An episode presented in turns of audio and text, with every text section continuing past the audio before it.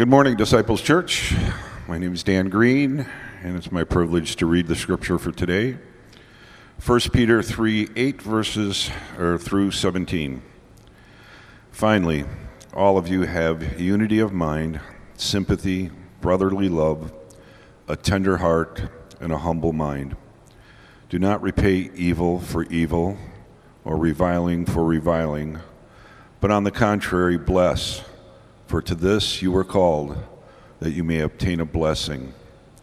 For whoever desires to love life and see good days, let him keep his tongue from evil and his lips from speaking deceit.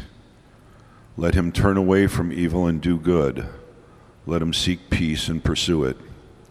For the eyes of the Lord are on the righteous, and his ears are open to their prayer. But the face of the Lord is against those who do evil. Now, who is there to harm you if you are zealous for what is good? But even if you should suffer for righteousness' sake, you will be blessed. Have no fear of them, nor be troubled, but in your hearts honor Christ the Lord as holy always being prepared to make a defense to anyone who asks you for a reason for the hope that is in you, yet do it with gentleness and respect, having a good conscience, so that when you are slandered, those who revile your good behavior in Christ may be put to shame. For it is better to suffer for doing good, if that should be God's will, than for doing evil. This is the word of the Lord. You may be seated. Thanks, Dan, for reading that for us. Well, good morning. Welcome to Disciples Church. It is good to see you. It's good to be with you today. My name is Jonathan Moser, and I have the privilege and the honor of getting to open up the Word of God with you this morning. So, if you're not already there in your Bibles, please take the time to turn to 1 Peter chapter 3. 1 Peter chapter 3. As a kid who grew up in church, I remember hearing one particular story about an elderly woman in a church. I assume this story is proverbial, but I remember hearing this story about this elderly woman in a church who was known for her positivity. She was just one of those people. You couldn't shake her, you couldn't throw her off. She was the kind of woman who was never going to engage in gossip. She was the kind of woman who was never going to talk poorly about, any, about anybody else in the church.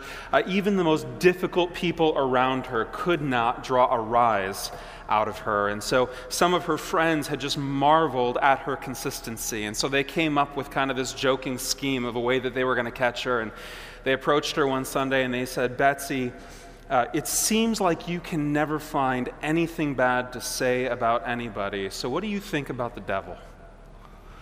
And her response after a momentary pause was, Well, I'll give him this. He's persistent.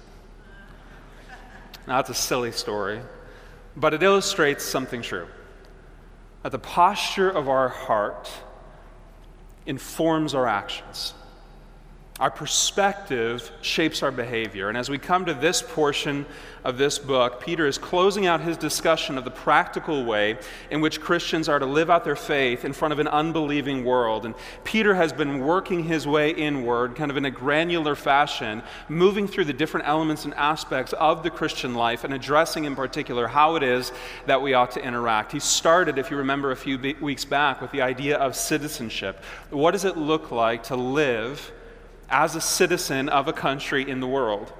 And then he kind of moved his way in, and we addressed that idea of employment. What does it look like to be an employee? How do you interact with bosses? How do you interact with those who have authority over you in your own life? And then last week in a very real and incredibly practical way. It talked about how it plays itself out within the context of marriage as husbands and as wives. What's our relationship to each other? What's our responsibility to one another? How ought we interact with one another? And as we've kind of moved granularly in each week, Peter now is going to zoom back out and he's going to address everybody regardless of your phase of life, regardless of where you find yourself, regardless of the difficulty of the season. And this word that he's going to give you today is particularly true if you find yourself in a season of suffering. This whole book is written to those who are suffering. And for that reason, it's good for us to spend time in it because if you're not suffering, you will. It is the nature of this world. It's the nature of living in a broken and fallen world. And And the way that we suffer may play out in all kinds of different ways, depending on, uh, on what happens in our lives. It may be suffering of a very personal nature, it may be a diagnosis, it may be family difficulties or relational difficulties. It may be, like these Christians face, persecution or suffering explicitly for the faith that we hold. But the hope that we have is what we find in this chapter that there is a very real and living hope that belongs exclusively to those who know Jesus Christ. And so, what Peter says this morning, he has to say to everybody. It is not dependent on your marital status. It's not dependent on your governmental status. It's not dependent on your occupational status. It is for you in a very real and profound and practical way. And so I want you to look with me, if you would, beginning in verse 8, look at what Peter says. Finally, and he's just closing out this particular section, finally, all of you have unity of mind, sympathy brotherly love, a tender heart, and a humble mind. Do not repay evil for evil or reviling for reviling, but on the contrary, bless. For to this you were called, that you may obtain a blessing. So, for the closing thought in this section, Peter says, I want you, Christian, to endure suffering but not just merely to endure it. I want you to endure it in a way that leads to your ultimate blessing. And that idea certainly is not unique to Peter. He's addressing here the whole idea of don't, don't revile when somebody reviles you, don't respond in kind when you are mistreated. That idea is all throughout the New Testament. We see it come from the mouth of Jesus in Luke chapter 6 when he says, But I say to you who hear, love your enemies, do good to those who hate you, bless those who curse you. Pray for those who abuse you. Paul echoes the same idea in Romans chapter 12 and, in fact, uses almost identical language. He says, Bless those who persecute you, bless and do not curse them. Live in harmony with one another. Do not be haughty, but associate with the lowly. Never be wise in your own sight. And since these themes are repeated so often throughout the New Testament, since we could find a dozen different examples where this same instruction is given to us, it may not occur to us just how revolutionary and, listen, impossible this is to do. I mean, Jesus and Paul and Peter and the psalmists and all throughout Scripture were given this very same instruction, but do you realize that in and of your own strength and in and of your own power, this is an impossible command? There is no way to obey it outside of a supernatural intervention in your life, a transformation of your heart that does not belong to you or your own ability to transform yourself or, or choose the right things or live the right way. I mean, how in the world do you bless those who curse you? And as if it's not enough, notice what he says in verse 8. Because Peter here is not just telling you how you ought to act toward other people, he actually tells you how you ought to feel. How in the world do we obey commands to feel? Because that gets at the very root of who we are. I mean, that's a lot harder. This is talking about a whole reorientation of the heart. I mean, we can all paste a smile on our face in the middle of an uncomfortable conversation. That's not particularly difficult. We can all we can all give a polite nod towards people that maybe we actually can't stand in our heart. People do that every day. Not me, but other people, right? But Peter's going to say that's not enough for you. And I'm not just after this external this external uh, conforming to a particular pattern of behavior. What I'm after is your heart. And if you've ever tried to white knuckle your way through a difficult interaction, you can attest that this isn't enough because you can feel riling up within your heart and your soul a distaste and a displeasure for other people. Think for just a moment about the people in your life who drive you batty. I mean, who is it that just drives you nuts? The people that know how to push your buttons they know the topic to bring up, they know the thing to say, they know the passive aggressive comment to make to just draw the very worst out of you. Think about the people, maybe even more substantially, who've mistreated you, people who've abused you, people who've taken advantage of you, people who've spoken out against you. I mean, you might be able to purse your lips and bite your tongue, but do you actually have a heart of gentleness toward them? You actually have a genuine desire of the soul to bless them? See, that's something else entirely. But the instruction itself here is incredibly consistent with what we find throughout Scripture, which is this that what God is most after is your heart. God, God demonstrates this for this uh, demonstrates this for us all the time. In Isaiah chapter 1, he speaks to the children of Israel and he says, I'm sick of your sacrifices and I'm sick of you coming to the temple and your religious observances and your offerings and the praise of your lips. Well, why would he say that? God Himself had instructed the people to participate in those things. He had given them instruction as to the particular outplay of their religious observances and the sacrifices and all those kinds of things. So, why in Isaiah chapter 1 does He say, these, the scent from these offerings that you're, that you're sacrificing to me, they're a stench in my nostrils? Well, the reason He said that is because while He had their sacrifices, He didn't have their hearts.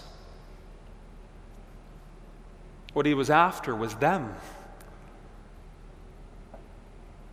Not the external offerings that they could give him. That's what Acts chapter 17 says when it says that, that God is not served by human hands. See, God doesn't need the sacrifice. What he's after is the heart behind the sacrifice. It's the same thing Paul in Romans chapter 2 says when he says, Listen, there's a whole bunch of people who claim the mantle who claim the mantle of God's name and they participate in religious circumcision and observance of the law, but their hearts are the very same as those who don't know Jesus at all. And what Peter is indicating in this text is that the only way you're going to be able to respond to harsh words and to unfair accusations and even to cruel treatment with blessing is if your heart is first reoriented to that of God. And he gives us here the evidences of that reorientation. Look what he says first. He says, unity of mind. As believers, we are to be in harmony with one another. We are to have the same goals, a common attitude, a shared mindset is, the, is another way you can interpret that idea unity of mind, a shared mindset, a common perspective. Now, right off the bat, we have all kinds of trouble with that. Because everything in this world around us is constructed in such a way to create in us a sectarianism. We're drawn to it naturally. The world around us influences to that. We naturally align ourselves with others based on our, our politics, our interests, our hobbies, our personalities, our occupations, and a, and a hundred other things. We are looking for people that look like us, act like us, think like us, behave like us. We want we want that sense of affirmation. We want that sense of belonging. And understand that inherently, that desire for community, that, in, that desire for belonging, that desire for affirmation is not inherently a bad thing, but our tendency is just to try to find it in other people. And in order to do that, we not only have to create sects among ourselves, but we also have to define who the other is. And what Peter's instruction here is saying is that does not exist exclusively outside of the church, it happens within it as well. He's calling us here to a unity of heart. And by the way, not just the heart of Disciples Church and not just the people in this room, but brothers and sisters across denominations and across national borders all around the world with distinctions and differences that are important, yes, but with the commonality of understanding where our faith and our hope lies in Jesus Christ alone. We're very good at looking at people and assessing them, assessing our commonalities and cloistering ourselves off from others based on those differences. And the time in which we live, in particular, I think we feel this temptation even more. Those differences are exacerbated because everything around us can be so personalized. You can define your musical taste into a very, very narrow portion, a very narrow slice of music. You can be a massive fan of a band that nobody else around you has ever even heard of. That wasn't necessarily the case 70 years ago. We can cater to ourselves with the particular news that we digest. We can cater to ourselves with the particular places in which we live. We can cater to ourselves in a hundred different ways. And listen, again, the point of all of that is just, is just to say this we're not to let that happen within the context of brothers and sisters in the church. It's hard instruction. And Peter started in chapter 1 with the declaration that in Christ we've been made a new people. We've been given a new nation. In other words, we have been given a whole new culture, a common culture, one that belongs to everybody who's been washed by the blood of Jesus, one that's shared by everybody who's been regenerated by the Spirit. And the tenets of that new culture supersede every other distinction we have. They don't erase those distinctions, but they supersede them. And this call to unity of mind is a, is a sort of heading for everything else that Peter is about to say. In other words, he's now going to define how we are to be unified. How do we have a common attitude? How do we actually demonstrate this among believers within the context of the church? And here's where I'm going to start. It's not where Peter starts, but I'm going to start here. He says, brotherly love. Now, again, a phrase that is so common within Christianity, but he's speaking here to the idea of familial affection. So here's how Karen Jobes, one commentator, wrote it. She said, The emphasis on brotherly love often falls on love rather than on brother, which sometimes leads to a misunderstanding that affection is more important than the result to do right by others with whom we are substantially related by faith in Christ. And that is a deep and profound truth of what brotherly love actually is. That the emphasis is not just on the affection, the feeling, the emoting of love, but it's actually on the understanding of the bond by which we are tied to other believers. And think about it within the context of your own family. And I realize that every family is different, it plays out differently, it looks differently, but just understand it this way. Think of the way that you might love those to whom you're related the, the sacrifices that you might be willing to make for a parent or a brother or a sister are just uniquely different for most people than what you would be willing to extend someone who's not blood family, or certainly someone that you don't know at all. But realizing that the application might be different, do you have a heart for those with whom you share a blood bond in Christ? So I was speaking to my father in law last evening. Um, he was kind of updating me on what was going on in his life over the last few weeks. And about three or four weeks ago, he had an opportunity to go to the Holy Land. He went to Israel and did a tour. He went with a, a church group from, um, fr- from um, uh, Moody uh, Bible College that had kind of led this group. And so he's there with a whole group of Christians. And while they're out visiting the Garden Tomb, he gets a phone call that his aunt, uh, who is the last living relative of that particular generation in his family, that his aunt is on her deathbed. And so my father in law was there with his brother, and so he went over to the tour guide and said, Hey, we've got to step away for a minute. We've got to take this call. We, we need to be alone for a little a, a, a minute. And so they stepped off, they went off by themselves, they sat down on a bench, and, and here my father in law and his brother began to pray for their elderly aunt who was on her deathbed and just hoping that, that she'd be able to hold out long enough to maybe have one more conversation or to see them. And, and as they're sitting there and praying together, they begin to cry, and it comes to the point where they just can't get words out anymore. This woman is just a dear person in their life, means the world to them. And, and so they're praying now silently because they can't get the words out. And all of a sudden, they feel hands on their shoulders and their backs. And they expected that a group of people from their tour group had come over and maybe begun to pray for them. But then they heard somebody begin to speak and pray.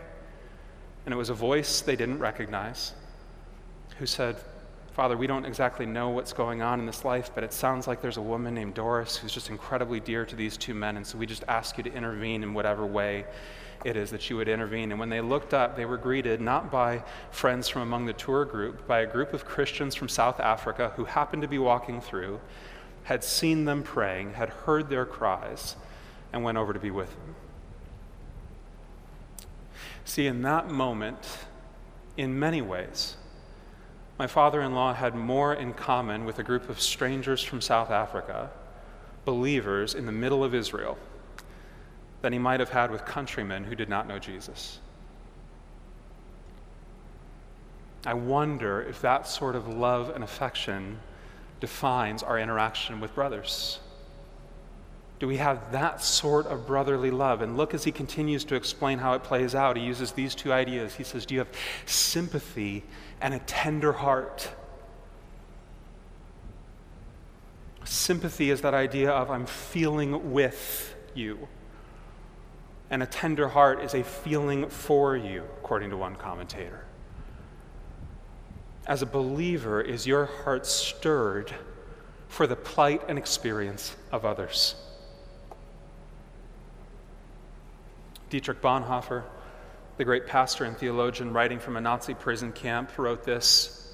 He said, We must learn to regard people less in the light of what they do or, or omit to do, and more in light of what they suffer. The truth of the matter is, for most of us, our lives have a tendency to be so busy, we're so distracted, we have so much around us to call our attention and our affections away to other things. We're busy, we've got things going on within our family, we've got constant entertainment, we've got podcasts, and we've got movies, and we've got Netflix, and we've got all kinds of things that can play on our time. And all of those things can distract us from the people that God has placed directly within our life for whom we are intended to interact. And to paraphrase Bonhoeffer, who later wrote about this idea in another book about community, sometimes we become so obsessed with the idea of community and an idealized version of community that we miss the people around us who are suffering. We miss the people around us who are struggling, the people around us whom God has explicitly placed in our life for a particular reason, with whom He intends us to have community where community just becomes this idealized notion that is never actually experienced in our life. Well, how do you experience it? You actually have to know people. You actually have to interact with them. You have to have this brotherly love for them, a sympathy, and a tender heart. But he doesn't just stop there. Then he goes on to say, a humble mind. Now, that language doesn't mean a whole lot to us primarily because when we talk about humility, we think about it in a very positive sense naturally. That's the air we breathe. But, but think about how this would have struck a Greco Roman culture. Because in this particular culture, humility was not considered a virtue, it was considered weakness. To be humble meant that you had nothing to brag about, and therefore you were not worthy of showing any pride. Pride itself was considered a virtue. And if you've grown up in or around the church, that's likely your perspective of humility as well. But when you look at society at large, what you realize is we've gone full circle with this over the last 2,000 years. We're in the middle of a time right now where the world around us has declared the month of June to be Pride Month. It's devoted to the idea that a person's self identification is the ultimate expression of their worth and value. It's completely humanistic in its ide- uh, ideology. And we likewise, all of us likewise, might be tempted to find our identity in the prideful pursuits of our own life. Our accomplishments and our success and our comfort or the admiration of others, but but while that philosophy of pride on its face promises happiness and satisfaction and community, the best it can offer is a fragile identity. An identity that is immediately threatened and undercut if anyone denies or rejects or questions its validity. And Peter here is saying, in Christ, you've been offered something infinitely greater You've been given an identity that is so secure and so stable and so unchanging and so valuable that it actually grants you the freedom to be humble. That you don't have to find your worth in your own self identification, as our current modern culture would have us believe. That you don't have to find your worth in what it is that you've accomplished and what you've done. That you now have the freedom to be denied or rejected or questioned by the world around you and still be utterly satisfied in the acceptance granted to you by the Father. So understand what Peter is saying here. He's not saying that you ought to have a low opinion of yourself, but what he says is that you ought to count others more significant than yourselves, in the words of Paul in Philippians. Or as C.S. Lewis quipped, humility is not thinking less of yourself, but thinking of yourself less. So here's the operative question for us because if you're sitting here and you're thinking through all these ideas, your tendency might be to go, okay, good, I've got to have brotherly love and I've got to have sympathy and I've got to have affection for others and I've got to have humility and I've got to be having all of these different things, but how do I actually get it? Because if we're honest and we're doing our own self assessment, what we might say is, I don't have any of those in any fashion. Or maybe I have them to some extent, but I'm severely lacking and now you're just telling me that this is the way that I need to feel. How do you do that? Well, have you tried not feeling selfish? It's not a very promising solution. How do we get these feelings, these emotions, these internal, this internal sentiment, for lack of a better word, this posture of the heart? Jump down to verse 15. He's going to give us the answer here. He says, But in your hearts, Honor, the, honor Christ the Lord as holy, always being prepared to make a defense to anyone who asks you for a reason for the hope that is in you, yet do it with gentleness and respect. Well, how does the recognition of Christ as Lord reorient our internal life? How does it shape our emotions and drive our affections? See, when I have a high view of other people, when, others, when other people's opinions or validation or acceptance is paramount in my life, I will inevitably be driven by fear. And let me just confess to you right now that this is my natural operating state. And I'm talking here about myself. Can we be honest? I know it's church, but this is my natural state is to live in fear of man. I want people's approval. I want their acceptance. I want them to think well of me. I want them to have a good opinion of me. And what I can tell you, both personally, experientially, and from this text, is inevitably it drives you to live a life out of fear. Because I'm going to be driven to seek their approval. I'll be afraid to be vulnerable or to be weak because I'll risk then rejection or criticism. I'll be afraid to show sympathy or compassion because my care might be spurned or even taken advantage of. So it's just easier to not care about other people and project an image.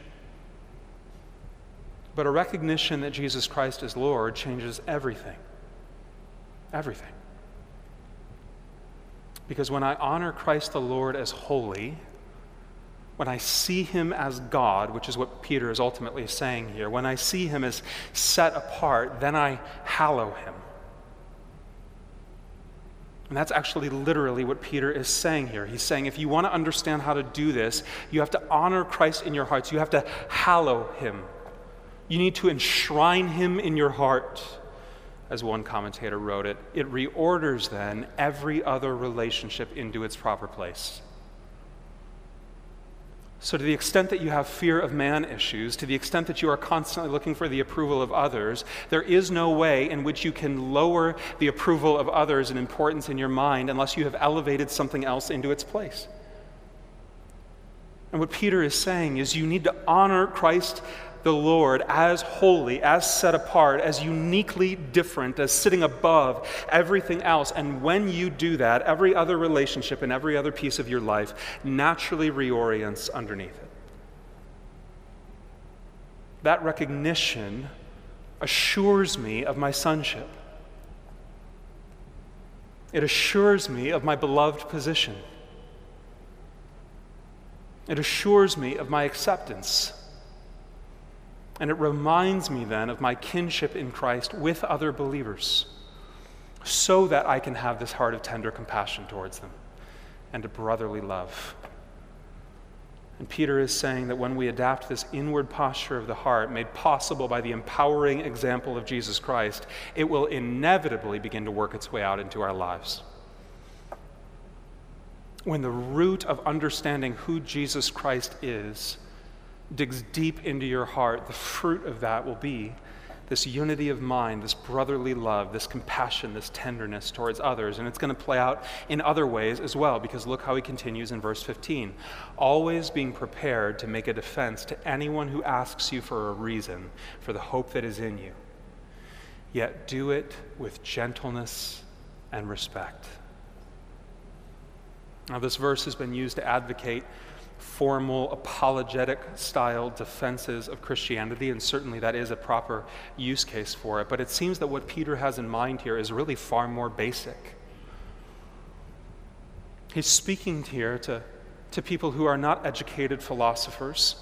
He's speaking to here, here to people who are not social elites, although certainly those people would have been included in this conversation. But remember that, at least in part, he's speaking to slaves. He's speaking to wives who, in this, case, in this culture, would have been, by and large, uneducated. He's speaking to people who are like you and me, who may be basic in our understanding of theology, who may not have any background in philosophy, but he's saying this you ought to be ready to give a defense for the hope that lies within you. In other words, when a world looking on says, Why is it that you live the particular way that you live? And how can you walk through what you're walking through and still believe what you believe? What's your answer to that question? Where does your hope actually find its root? That when you have hope in Christ, it inevitably stirs up curiosity in the minds of the world around us. But notice then that similarly in verse 9, Peter doesn't just tell us not to reciprocate when we are mistreated. He actually goes so far as to say that we should extend blessing towards those who curse us. Look what it says, verse 9 Do not repay evil for evil, reviling for reviling, but on the contrary, bless. Now, in this case, what does it actually mean to bless those who curse you? Well, we find a clue within the word that's translated bless in our Bibles. It's the Greek word eulogeo, which is where we get our word eulogy.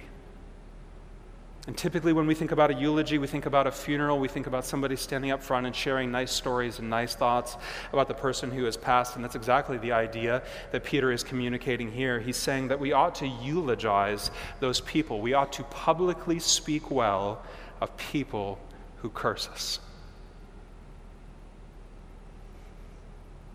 This takes us back to our opening story about Betsy. How do you say something nice? About people who have nothing nice about them to be said.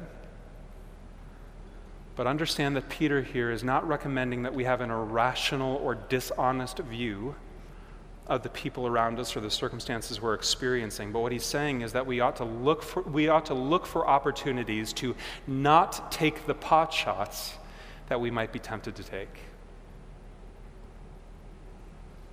What does it look like not to say the nasty thing that somebody deserves? What does it look like to actually speak well of somebody? And how do we actually then do that? Well, notice what drives the response. He says, For to this you were called. In other words, this is not an optional piece of the Christian life for those who are super Christians. This is the basic essence of what it is to be a believer. This is something you, individually, you and I, as believers, we've been called to that we may obtain a blessing. Now, how does Peter describe the blessing that awaits the Christian who endures this suffering and responds with blessing in his life? He, he cites Psalm 34. That's where that quote comes from, beginning in verse 10. And here's what he says For whoever desires to love life and see good days, let him keep his tongue from evil and his lips from speaking deceit. Let him turn away from evil and do good. Let him seek peace and pursue it. For the eyes of the Lord are on the righteous, and his ears are open to their prayer. But the face of the Lord is against those who do evil. Now, this is fascinating. Fascinating because Peter here is actually quoting Psalm 34. You should go read that on your own time. Take the time to read Psalm 33 and 34 together. It's worth the read, particularly if you struggle with anxiety, if you're struggling with particular uh, issues in your own life right now that you're going, man, I'm suffering in, in various ways. I need to read through this. This is what, this is what uh, one of the things that certainly God might use in your life. But notice what he says here. He's saying David here puts his finger on what everyone in the world is seeking. He's talking here about the basic desire of humanity in the opening of verse 10. Whoever desires to love life and see good days. Now, who doesn't want those things? It's the most basic desire that people have from the, from the poorest person in the ghetto to the wealthiest person in the nicest mansion in the world. What they want at its core, what they desire, what they pursue are good days and to love life. That's it, isn't it? That's what all of us want. It's what our music is about. It's what our pop songs are about. It's what advertising promises us. It's, it's the air that we breathe. That everything is about loving life and seeing good days. But Peter does not mean it in the saccharine, vapid way that most people think about it. Remember, he's writing this and citing Psalm 34 as a promise to people who are in the midst of suffering. In other words, it must be possible in some way or another, outside of largely our experience, most likely, it must be possible some way to love life and to see good days even in the midst of suffering. Well, how is that? And how do we find it? And how does all of this actually stir up a love for one another and an ability to bless those who curse us? Well, I think he gives us the answer in verse 12. For the eyes of the Lord are on the righteous, and his ears are open to their prayers. God himself is aware of you.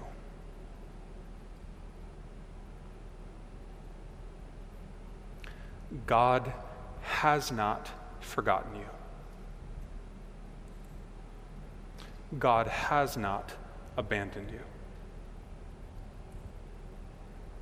And the question for us is this Are we living? Are we living our lives in the recognition that the eyes of the Lord are on you? I think when we think about that idea of the eyes of the Lord being on us, about God watching us, about God seeing what's going on, knowing what's in our hearts, I think sometimes we hear that as a threat. We hear it in the way that a young child hears about Santa Claus. Do you want blessings or cursings? Because you better watch your behavior. Right? Do you want gifts or do you want coal? And so when we hear about the idea that the eyes of the Lord are on us, it can strike up in us a fear, a, a, fear that is not right, not a correct fear of who God is, but a fear instead that is driven out of an insecurity, afraid that He's not actually good, afraid that He doesn't actually love us, afraid that He will abandon us, afraid that He will reject us.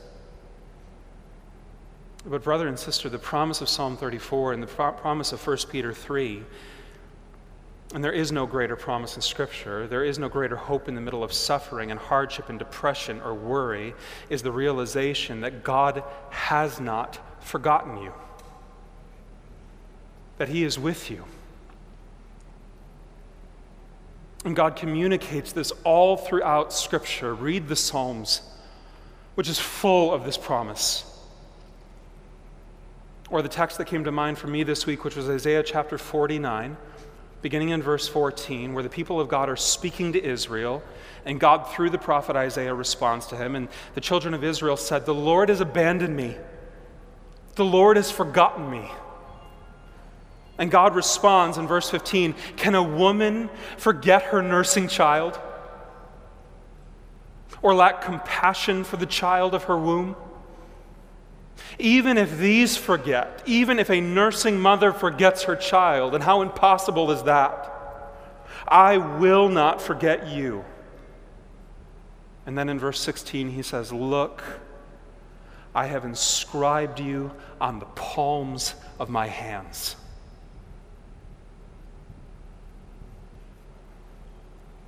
God is saying to you today, brother, sister, suffering brother and sister, worried brother and sister anxious, brother and sister fearful, brother and sister downtrodden, brother and sister, I have not forgotten you. You are not alone. The eyes of the Lord are on you. He holds your tears in a bottle. He's with you in the middle of the night when you wake up terrified. He's with you in the moment you get that phone call. He's with you in the waiting. As you hear the the test results come back, He is with you in the midst of it. His ears are open to your prayers.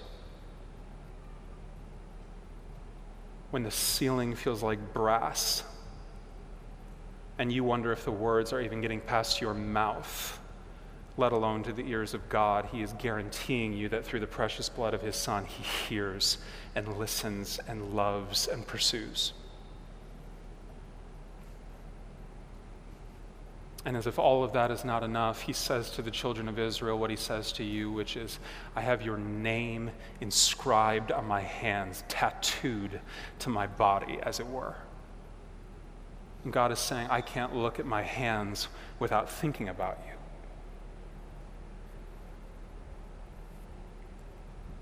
And you might say, well, wait a minute, though. It says that that promise is for the person who's righteous. That didn't slip past my notice. I'm not righteous.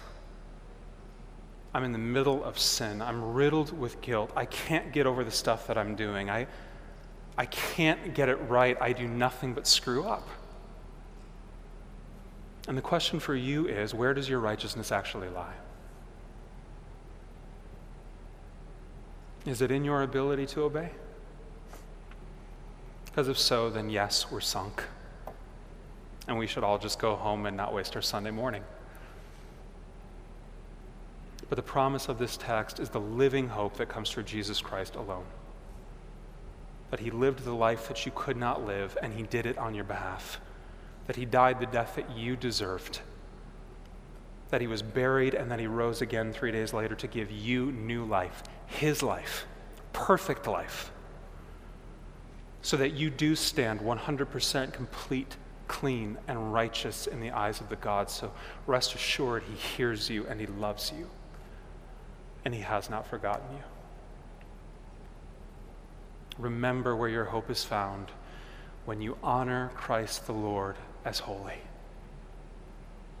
When you remember, after maybe having forgotten for entirely too long or doubting in your heart for entirely too long, when you remember in that moment, oh, yeah, Christ is God. He's actually God and He actually loves me and He actually did this for me. It's in that moment when your heart can be reassured of the guarantees that He's given you. So live life unified with brotherly love and affection, compassion and tenderness and sympathy and humility, not because you can muster it because you can't, but remembering who Jesus Christ is and that He does not forget you and that He has validated you and accepted you perfectly, that there is nothing you will walk through that He will abandon you. Be encouraged today, brother and sister. Let's pray.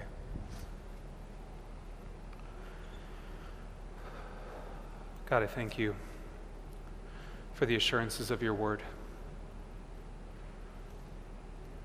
God, you know what we're walking through today.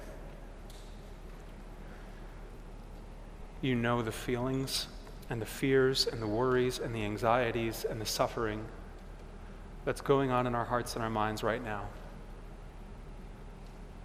and for the brother and the sister in this room who feel like they are walking through somebody that nobody else knows, and perhaps nobody else knows they're walking through it, would you remind them that you are right in it with them?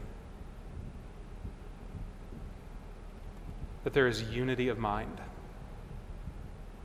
that you have sympathy and compassion toward them that in Jesus Christ, brotherly love has been extended to them as a member of the family of God.